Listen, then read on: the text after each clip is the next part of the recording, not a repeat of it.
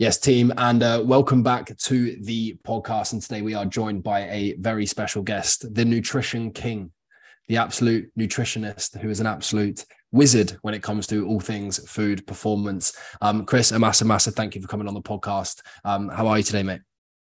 First and foremost, absolute pleasure. Uh, really excited to have a good conversation today. And uh, yeah, I'm absolutely fantastic. Thank you very much. Yeah, I'm glad to hear it. Glad to hear it. So, just for everyone who um, doesn't know you, do you want to give us a, a, little bit of an introduction? Like, who is Chris? What's your background? How did you get into the industry as well? Yeah, so I guess my uh, main work is with sort of uh, elite and sub elite athletes. So I work them from a nutrition perspective to ensure that essentially what they eat, how much they eat, and when they eat is very much on point on a daily basis to maximize their performance, recovery, body composition, health, well-being, and so on. So I primarily work entirely online and very much through a wide variety of uh, sports from endurance-based sports, combat sport athletes, uh, power sport athletes, team sports, uh, a bit of a bit of a jack of all trades there. Um, and then previously I was with uh, in pro rugby for best part of like eight to ten years with uh, Wasps Rugby, and before that, uh, Hull KR, which was a, a Super League rugby league team in Hull. Uh, previous to that, did some work with British weightlifting in the development kind of squads when I was studying in university, and then um, yeah, before that it was I guess studying itself. So I got a master's in sport and exercise nutrition, um, undergrad in sports biomedicine and nutrition, and uh, yeah, I guess that's where the story kind of starts. If it to sum it all up. Yeah, wow, dude, that is uh, pretty incredible. So, what what were your sports as you were growing up? Because obviously, it sounds like sports been a, a massive part of your life the whole way through. Yeah, yeah, um, mountain biking from yeah, basically early kind of age. I guess like when you when you grow up in rural right, rural West Wales, um, it's pretty much right. You, you want to play rugby, off you go, um, yeah. and then sort of rugby, football, and kind of the early years, and then started doing a lot of mountain biking from say like 11, 12 years old, and pretty much been doing that for the last 20 odd years now. So like my sport is very much endurance based stuff. Uh, that's where like my main kind of area of interest lies, my my passion. And you know, not only do I love like learning about it and applying it with myself, but applying it with you know other endurance based athletes. Yeah, absolutely. And uh, Chris was literally just helping me uh, just before we got on the uh, call. Obviously, I have the Ironman coming up, uh, giving me some top tips to hopefully so I don't blow up um, halfway through the Ironman. Um, but where, where did this kind of fascina- fascination with nutrition and um, just ultimately performance kind of come from? Yeah, great question. Um, and it's, and it's something that I've been thinking about quite a lot. Kind of like where did this desire get? Like where did it originate? I guess.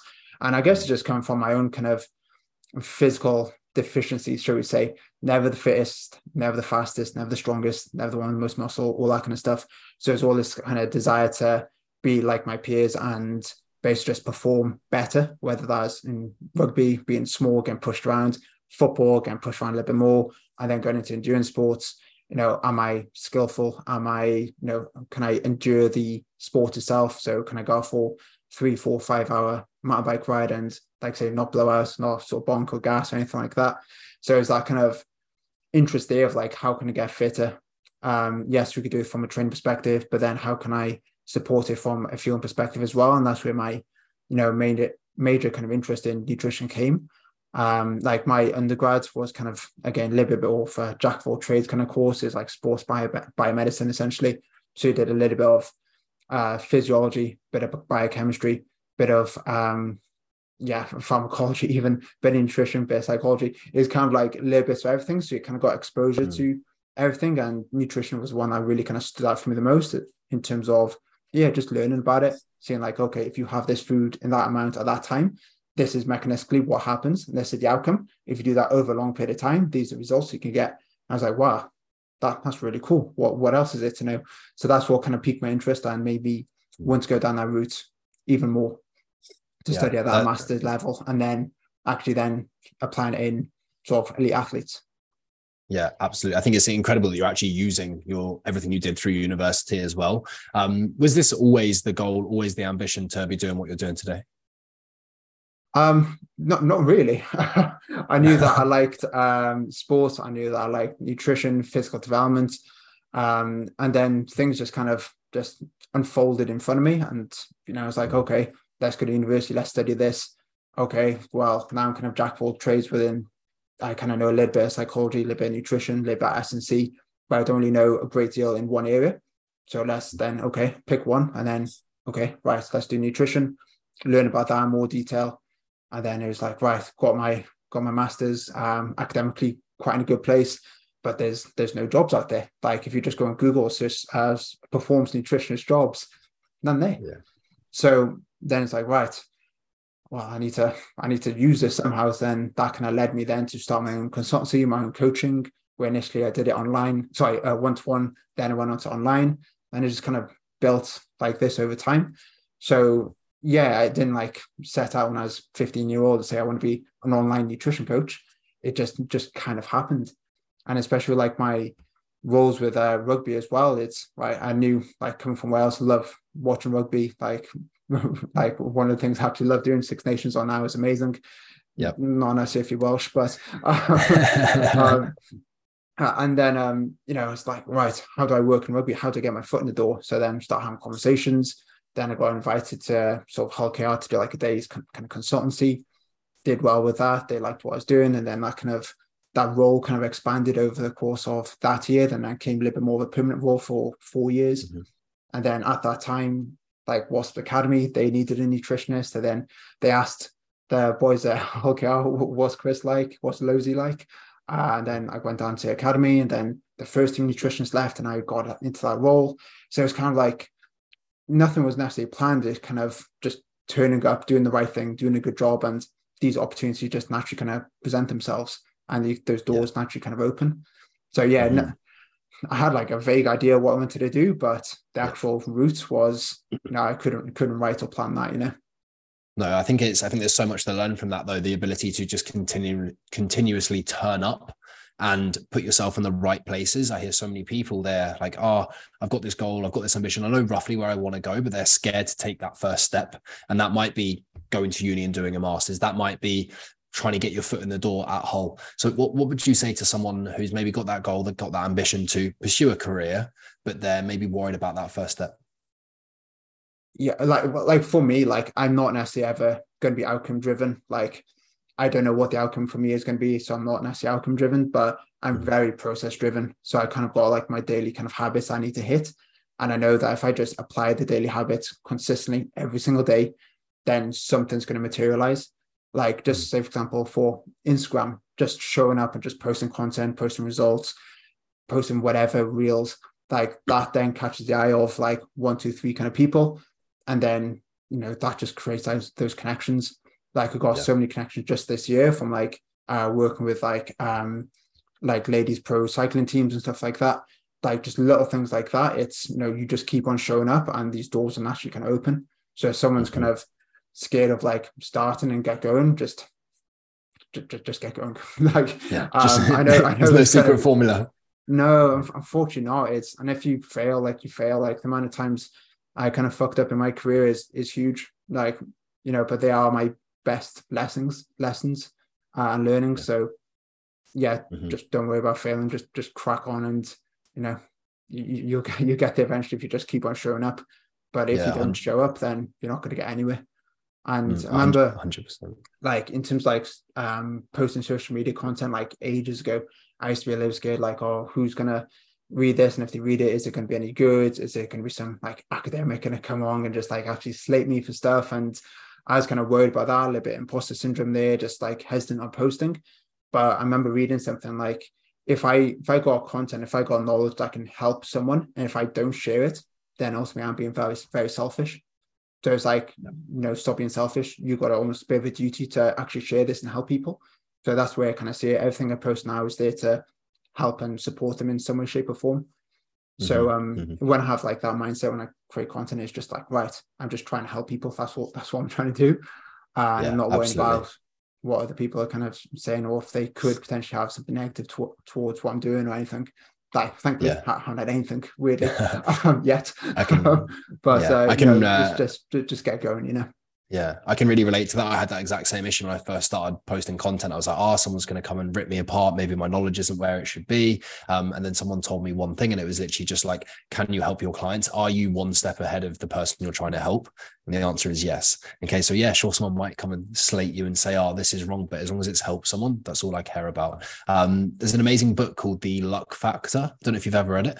I'm not ready yet. No, I've heard of it. Hi highly recommended and it, it, goes to show what you say about just putting your like being consistent being process driven putting yourself in the right positions and it talks about how luck isn't a thing i think it's a two decade experiment and they basically take people who say they're not lucky and people who say they're lucky and the whole premise of the book is that lucky people just put themselves in more positions to be lucky. So I, I, challenge anyone listening to this: if you just start a conversation with one new person every single day for the next year, I guarantee you meet someone. Maybe you meet a partner. Maybe you meet someone who can do an introduction to you to for your career. Maybe you can just so many different things but unless you put yourselves in the positions to be lucky ain't going to happen. So um, i think there's so much to take away from that. I'd love to dive into just some of the biggest mistakes you see people and obviously I know obviously your kind of primary work is to do with like performance nutrition, but a lot of the people listening to this, it's going to be body composition, it's going to be aesthetics as well. So I want to break it down into kind of like weight loss, building muscle and performance, what would the kind of top one or two mistakes you see in each, if we say to say to start with weight loss? The biggest one actually goes across all of it, but perhaps a little bit more biased towards weight loss is tracking accuracy. It's absolutely mm. huge. Um, so generally speaking, humans are incredibly good at uh, over-reporting how much they move and under-reporting how much they eat. So, you know, those people like, oh, I eat 1200 calories a day and not losing anything. You're not eating 1200 calories a day. Like the, the maths does not add up. Like it really doesn't. Yes, like we're a little bit different. Like, yes, we have slightly different metabolisms in terms of how they adapt to calorie deficits and all this kind of stuff.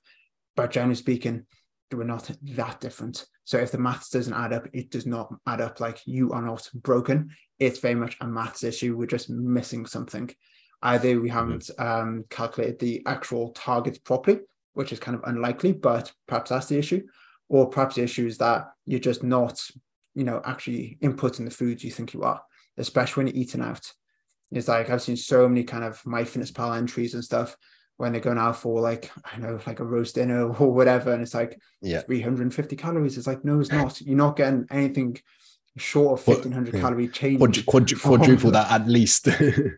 So it's just um yeah, tracking accuracy is the the biggest thing. Like if I have, have mm. a client, it doesn't matter whether whether gen pop, you know, um, recreational athlete or elite athlete, if they're not losing like body fat and not getting leaner, and if that if that's a goal, the first thing I look at is right. Let's look your food diary. Let's see what you're actually putting into that app and see if it's adding up.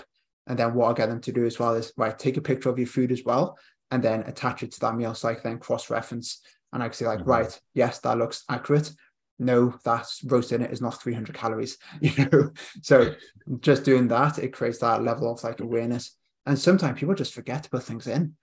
I mm-hmm. always use the example of I worked with um a boxer before, and he'd ha- always have like a cup. He had like sort of four or five cups of teas a day. He's like, "Is a cup of tea bad?" It's like, you know, it's like no, it's like what maybe like 20, 30 calories. Put a little bit of milk in, so that's cool. But he's having a biscuit every single time he had had a cup of tea and he wasn't registering that. It's like, okay, now we're pretty much 800 calories over our calorie target. So you're going from a deficit straight into maintenance. That why we're not losing. So you might be doing that plan in terms of uh, the periodized approach with the meal timings, everything absolutely bang on. But the small detail is moving in from a deficit to maintenance, and that's affecting his overall progress. So it's the the smaller details where the tracking accuracy is is really important. So if you do have a fat loss goal and you're not making progress, that is the first protocol. Am I actually tracking what I'm eating accurately? And am I tracking the foods that I'm not eating as well? Mm-hmm. So that is absolutely key. And then looking at the level of expenditure as well. If they're training, are they actually training hard? And in terms of the movement outside, we know how important steps is, just daily movements, the NEAT. Let's just make sure that is stayed nice and high. They're the yeah. they're the kind of things that I would very much look at from like a, mm-hmm. a loss perspective. But 100%. you know, tracking accuracy, you've probably seen it so many times. Like, yep, it's mind blowing how um, inaccurate some some are, and research backs this up massively as well. Um, yeah. Across all kind of age groups, backgrounds, everything.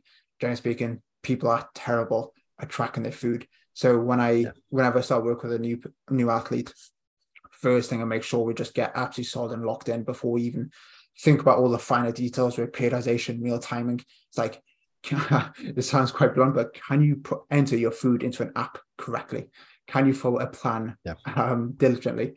Right, great. Let's just focus on getting nutritional plan score like 9, 10 out of 10, really locked in and tight. And then we can add the layers in on top of that, you know. Yeah, 100%. I absolutely love that. It's about kind of making sure you can walk before you want to run.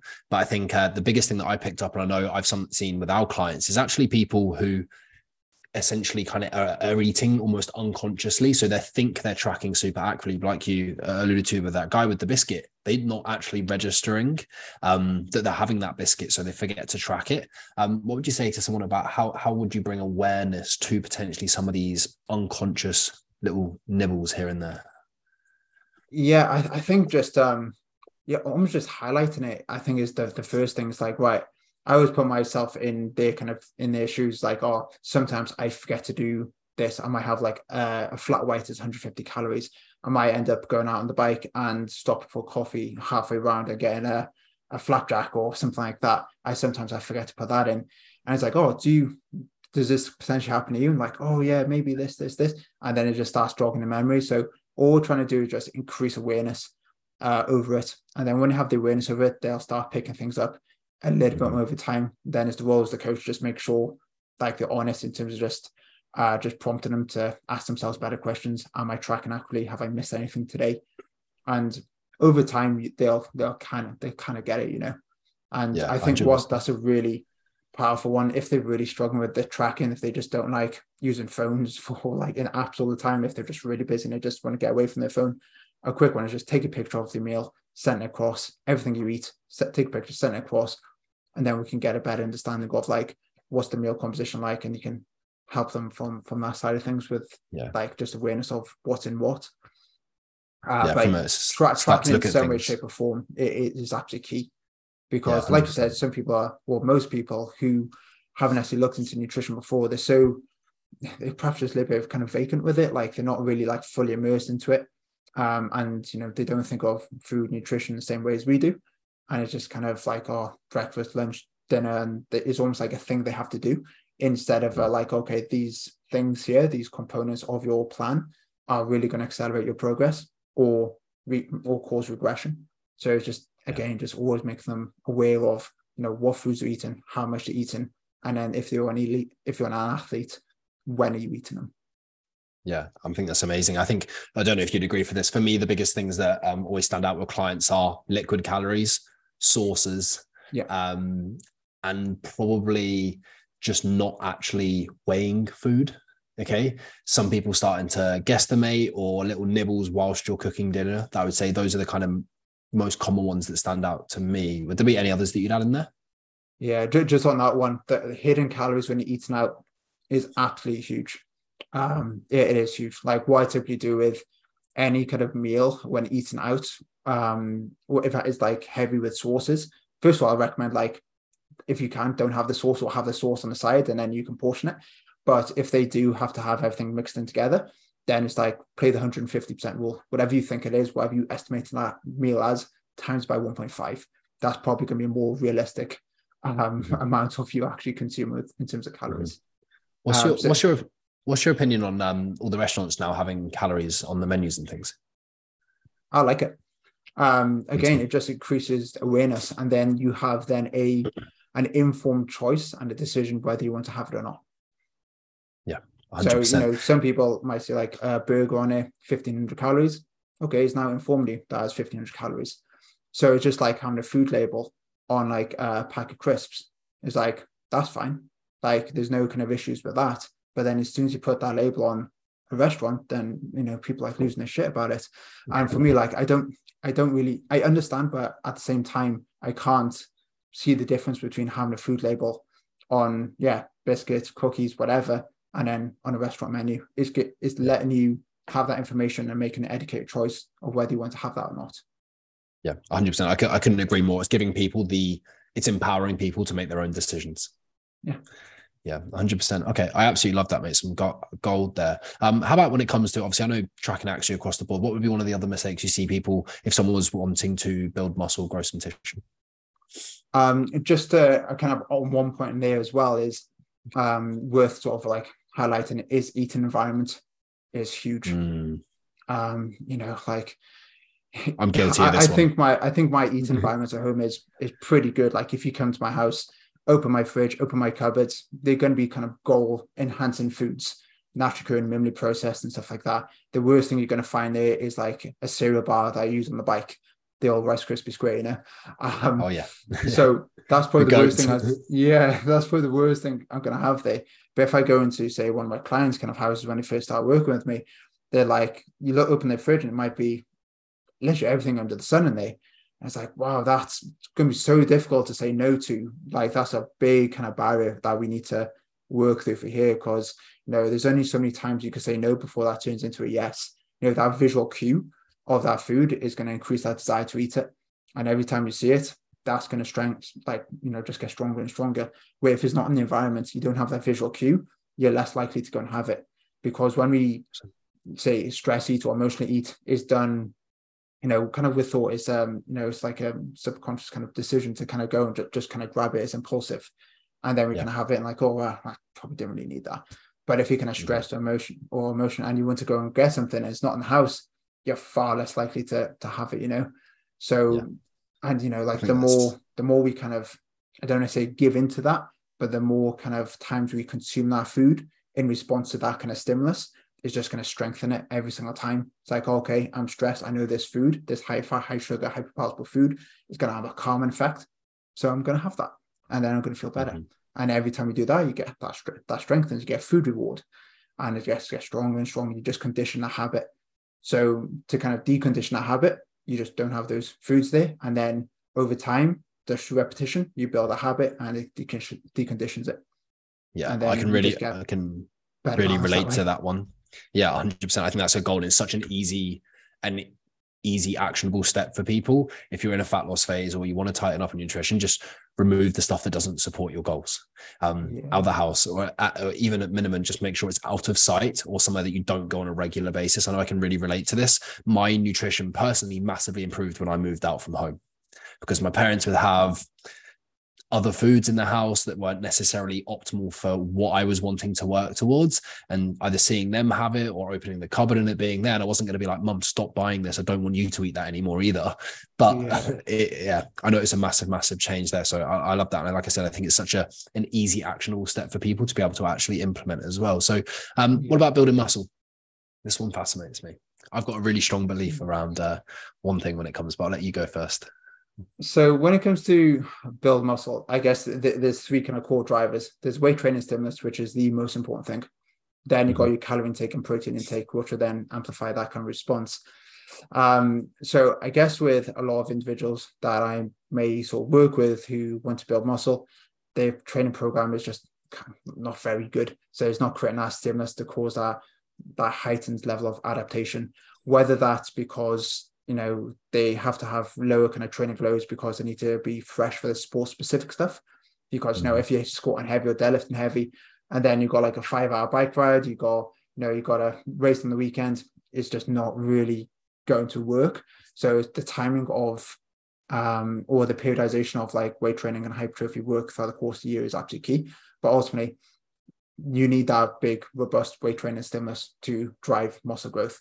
And then having adequate calories on board, and then high levels of protein every single meal distributed throughout the course of the day, that's when you're going to start seeing good results. So I guess like one of the issues I may see then is, yeah, like I said, just not a robust enough kind of weight training stimulus. Um, and therefore they're not going to get that adaptive response. And it doesn't matter how good your protein intake is, how periodized your nutrition plan is. If you got, you know, that's the, your nutrition is there to amplify the work you do in the gym. And if you're not doing anything in the gym that's kind of not like, um, shall we say, significant enough, then we've got nothing to amplify. And that's where I've had issues in the past when I started working with athletes and I said like, oh yes, we were, we want to build muscle and put weight on roughly 0.5, 1% body mass per month. And we have a nice kind of increase and it all sounds mm-hmm. great. but not kind of managing expectations like, oh, you actually need to have a good weight training program that you need to sort out. And if you don't have that, you're not going to get the true value from the nutrition. So weight mm. training stimulus is absolutely key. I love to be super biased and say nutrition solves the world with, with muscle growth, but if your weight training stimulus isn't there, yeah, you're not going to get far at all at, all. Yeah, you can you can lose body fat without training, but you can't build muscle without training. Yeah, yeah, yeah. yeah. it, yeah. it, has um, to be there. Mm, I'd be really interested in your take on this. I've actually got, I'm really against but quote unquote bulking. I hate the word bulking anyway, because I think so many people take it too black and white. It's either 90% of people, it's like the seafood diet, seafood eater. I've got to be in this massive calorie surplus. Like I know what I like to do myself and I like to preach it to our clients. It's essentially, essentially after you run a dieting phase, we bring back up to baseline.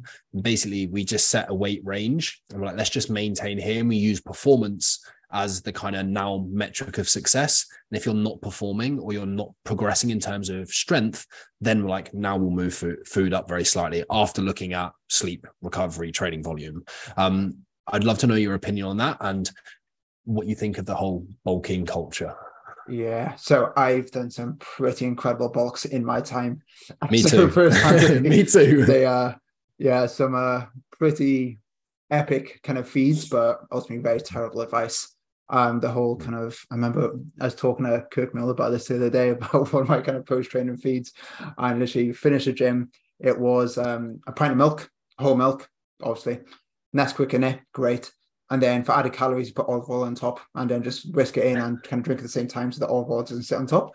And then yeah. alongside that, either a pack of pancakes or a whole brick of malt loaf, of Soreen malt loaf that was that was like post training feed every single day alongside like your thousand calorie meals and stuff. And uh, I did get strong. I did build muscle, but I got very, very fat at the same time.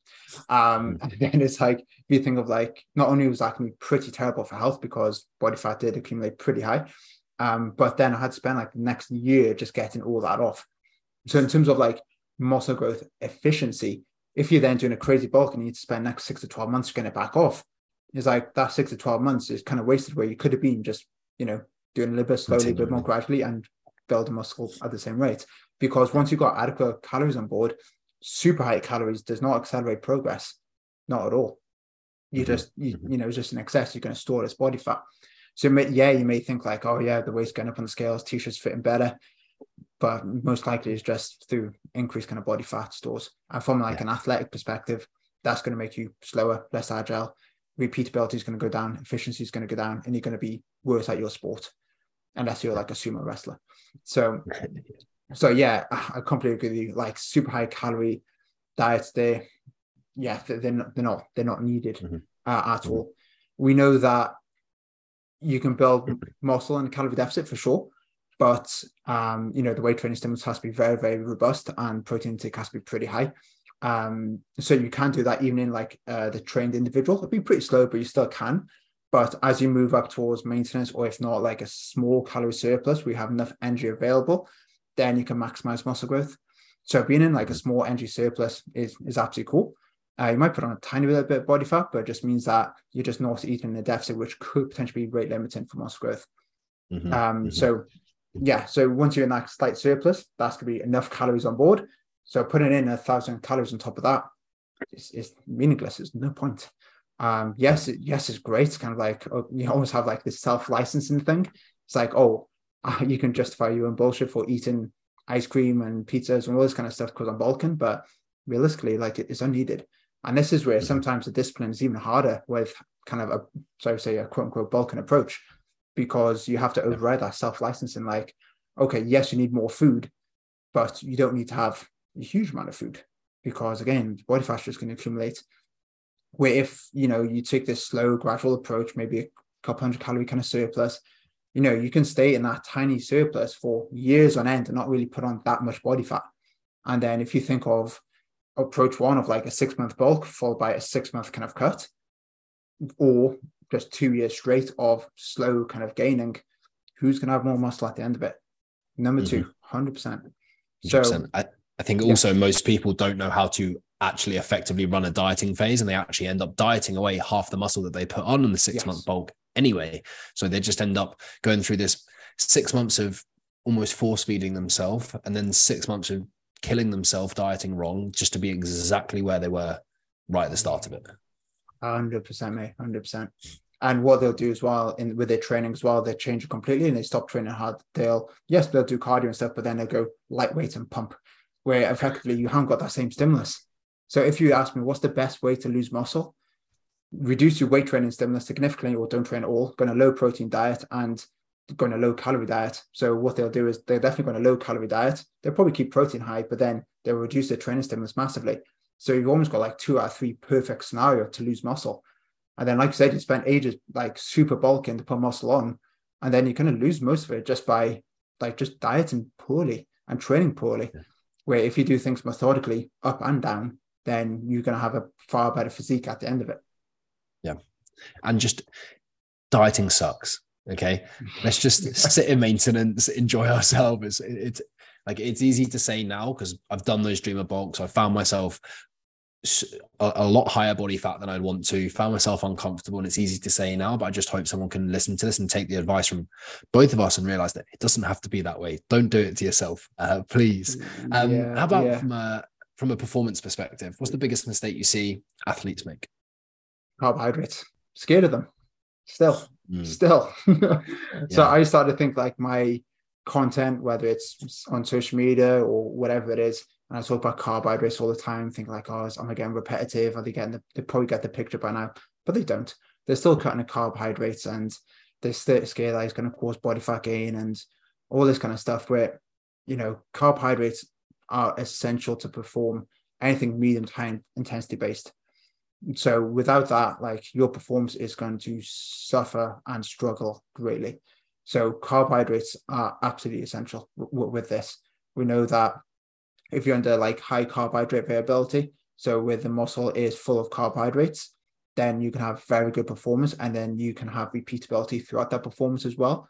So if you're say um, a rugby player, so can you perform at the same intensity in the final kind of 10 minutes as you can do in the first 10 minutes? So if you could do that, then the tanks are full, you've got enough carbohydrates on board. Where people kind of fade and bonk, sometimes it looks like, oh, they haven't got match fitness, they're not fit enough, they have to do more training. In fact, like they just haven't got enough carbohydrate in the muscle. It's like mm. literally within one day, just put on someone on like a high carbohydrate diet, you can fix their performance completely. And like, oh, right, I probably don't need to do those extra 10 hours of work in the gym or on the bike this week. I've just solved probably, my issue. I've probably, yeah, I've probably been beasted after uh, rugby matches for that pure reason thinking if I'd just eaten some more carbs at the time, I wouldn't be getting beasted now. So yeah, yeah I absolutely love sure. that. Uh, and what, what we were talking about briefly just before um, we jumped on here, like in terms of fueling sort of longer kind of events, you know, if they like, and this kind of fear again of putting eating sugar or consuming high amounts of sugar during, it's like, oh, I'll just put body fat on. Where, you know, if, that, if you just do the maths, like if you're pushing out a decent intensity, like 800 calories per hour, and you put in 100 sugar, grams of sugar per hour, which is really good kind of recommendations for fueling if your gut can handle it. That's only 400 calories. You're still in the 400 calorie deficit on an hourly basis. So you're only going to gain body fat if it's in a surplus.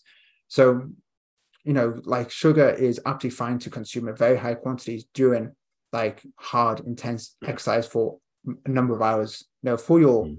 45 minute gym session, you don't really need it. Um, but for like this kind of big endurance and ultra endurance stuff, yeah, like it is absolutely, absolutely essential. Um, otherwise, the... otherwise, it's actually unhealthy if you don't consume enough carbohydrates. If you don't consume the sugar during, because you're just going to dig yeah. yourself in the hole. Your immune system's going to be compromised, and um, ultimately, you're more vulnerable to getting ill. And then your eating mm-hmm. habits off the back of it are going to be terrible as well, because you're in such a hole. You need to refeed massively just to recover. And you know, ultimately, you're just in this like really poor kind of state, poor habits, poor performance, poor recovery and you just feel like you're just not getting anywhere to spinning the wheels. Yeah, hundred percent. I think d- doing that also just makes the the training session, the task, the outcome so much harder. So then yeah. your ability to stay consistent at the the sport, the training, whatever it might be, is so much harder. Like I think everything we want to do is to make it as easy as possible to stay consistent, so that you can get the outcome that you want to achieve. Um, at at what point uh, for an endurance event would you say you start recommending for people to be taking on like intra. So yeah, so the general workout. kind of guidelines are for like endurance um, guys. If it's between uh, zero to one hours, you just need fluid. You don't necessarily need enough. Don't really need any carbohydrates soon because you can have enough in the muscle itself and in the liver to get through that. Anywhere between one to two hours, generally speaking, 30 grams of carbohydrates per hour. So hour one, 30 grams, hour two, 30 grams. Anywhere between uh, zero to sorry, th- oh, sorry, two to three hours, then it's 60 grams per hour. Anything three plus 90 grams of carbohydrates per hour. That's what we typically recommend. I typically can push some athletes who have a very trained gut to tolerate high carbs to about 120 grams plus of carbs per hour. Um, and even within those guidelines, like if the sessions are very, very intense, then you could shift those guidelines over a little bit. So where yeah. you'd have 90 grams of carbohydrates per hour for everything three hours plus, if it's a super hard two to three hours, you use that instead of the 60 grams. So you could kind of just shift mm-hmm. the recommendations over a little bit. Um, mm. But generally speaking, under under an hour, don't really need All to. Good. But then as we start increasing hours, that's where we need to start putting in a bit more carbohydrates. If you don't, mm-hmm. then you're just going to dig yourself into a hole. You become very overly depleted. Performance is going to suck. So performance is going to drop off significantly when the muscle is just depleted by just 50% of carbohydrates. Once you hit that 50% level of depletion, on average, some people they're a bit above, some people they're a bit below, but on average, by 50% depletion, the muscle's contractibility becomes impaired and it can't produce the same amount of force. So if you're on a run, if you're on a bike ride or whatever you're doing, and you start strong and then you just massively just fall off a cliff, that most likely is not attributed to fitness. That is attributed to too low carbohydrate availability. Mm-hmm. Either tank is now below 50% level of depletion or 50% full, should we say. Yeah. So then when that's a quick fix. Yeah. You just eat more yeah. carbohydrates. Yeah. If you do go off that clip, that 50%, how, what would your strategy be and how quickly can you see it come back around? If you're like in a lot, so let's say I'm on a, a six hour ride, three hours in, I start to feel that. What would your strategy be? And how quickly could that start to tip up? Or once you get there, is it a slippery slope? Great question. I don't know. I don't really know how quickly you can get back to baseline. Uh, that's going to be a pr- pretty hard one to say. But what I'd say is that prevention is always the best cure. So having that proactive fueling strategy so you don't dig yourself into a hole is going to be key. And when I work with a lot of cyclists, endurance athletes, they'll typically start to start fueling maybe 45, 60 minutes in. It's like, okay, by 60 minutes in, 45 minutes in, let's start having some gels and some drinks. It's like, no, no, you start literally in the first 10 minutes, 10, 15 minutes. So then you're just trying to offset that level of depletion. Never going to meet the body's demands directly. It's not going to be like a, a one-to-one type ratio, but you need to start putting in carbohydrates pretty quickly. Yeah. So then you don't dig yourself that hole and you don't have to play catch up. Mm-hmm. Mm-hmm. So yeah, if you are going God. for 100 grams of carbohydrates per hour, you know, you're putting in like just chunks of 20 grams of carbohydrates every 10, 50 minutes or however the maths add up. but, yeah. you know, you're just trying to drip feed it uh, throughout instead of getting to 60 minutes like, oh, maybe I need to start putting some fuel in. Or, oh, I'm starting to get a little bit tired. Let's have an energy gel. It's like, no, no, no. You start straight away. Be proactive with it. Yeah, 100%. That's absolute gold. Um, I know I, I the, the endurance training has been a, a, massive learning curve of mine. And just to add to, to that, the the speed of my recovery, if I keep my stores topped up throughout the session, is like it's actually blown my mind. Like I definitely was getting better through it when I did the marathon, but now we're moving into Ironman prep. Um, my training volume is the highest it's ever been. So is my carbohydrate intake, and I probably feel the best, the most recovered, and my performance is the most consistent because of it. So I can vouch for what you're saying as well. Um, yeah. So so it's not only just repeatability throughout the course of the session, but throughout the course of the week. Mm. So you might see like uh, many cyclists or endurance athletes that start really strong on the uh, Monday, Tuesday, Wednesday type thing, and then they slowly fade throughout the course of the week, and then get to the weekend, the biggest session, doing a massive haul at the end of it. Then you have these massive kind of unplanned eating episodes like binges and stuff like that to recover, and then they're back to baseline for Monday, and that cycle starts again. But you know, if you fuel day one really well and you recover from day one really well, then you start on a baseline again on day two, and then you you don't you know, accumulate that level of depletion and fatigue throughout the course of the week. So I always say mm-hmm. like your fueling is your recovery, your recovery is your fueling. So the better you can fuel going into the session and during the session, you know, the recovery burden and urgency isn't that high and you can get back to baseline really, really easily. Where if you kind of get super depleted, empty the tanks, man, that's a hard work to get back up to baseline, ready for the next day. 100%. And then allows you allows you to work out more often, harder, and allows you to achieve the, the goals and outcomes that you're wanting to much, much faster. And Obviously, life is a lot nicer as well. yes, rather than lying on the sofa thinking, "Why am I doing this to myself?" Yeah, um, yeah. I know I've definitely been there at points. Obviously, you've worked with um, a lot of pretty successful athletes um, through your time, from professional rugby players to track cyclists, uh, everything. Um, if you were to kind of dispose things down into, I, I always love picking the minds of really successful people. What are some of the kind of character traits you've seen of those people?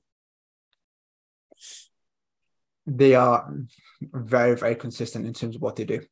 They just they just show up all the time, and then they just they do what they need to do. Essentially, like excuses just don't really get in the way. They they they just get it done. It's like say I've worked with say very uh, high level kind of track athletes and stuff, and they have like a very progressive career as well. They own businesses, so they like have this huge kind of life kind of stress and work stress, and then they have the training stress. They have all the nutrition planning, the lifestyle planning, and you almost feel like, oh, shall I kind of suggest them to do this, this, and this because they've got so much on, and they're like, don't worry about it, it gets done. They it just it's just planned in, like it's not it's a non-negotiable. It just gets done. So whether they feel like doing it, they don't feel like doing it, it doesn't matter. It just gets done.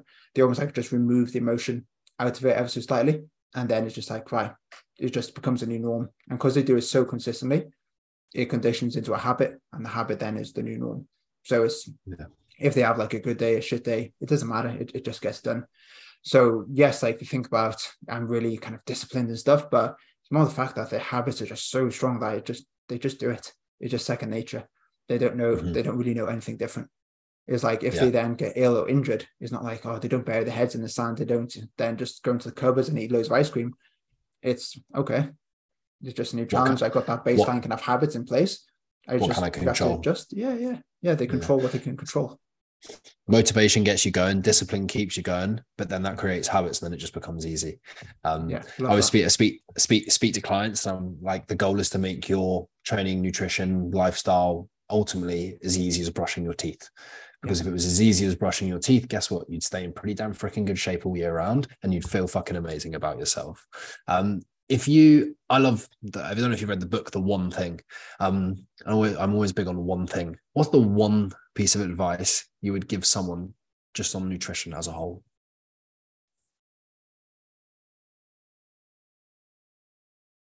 In I put Chris on the spot to, with in relation to goal? to make it easier.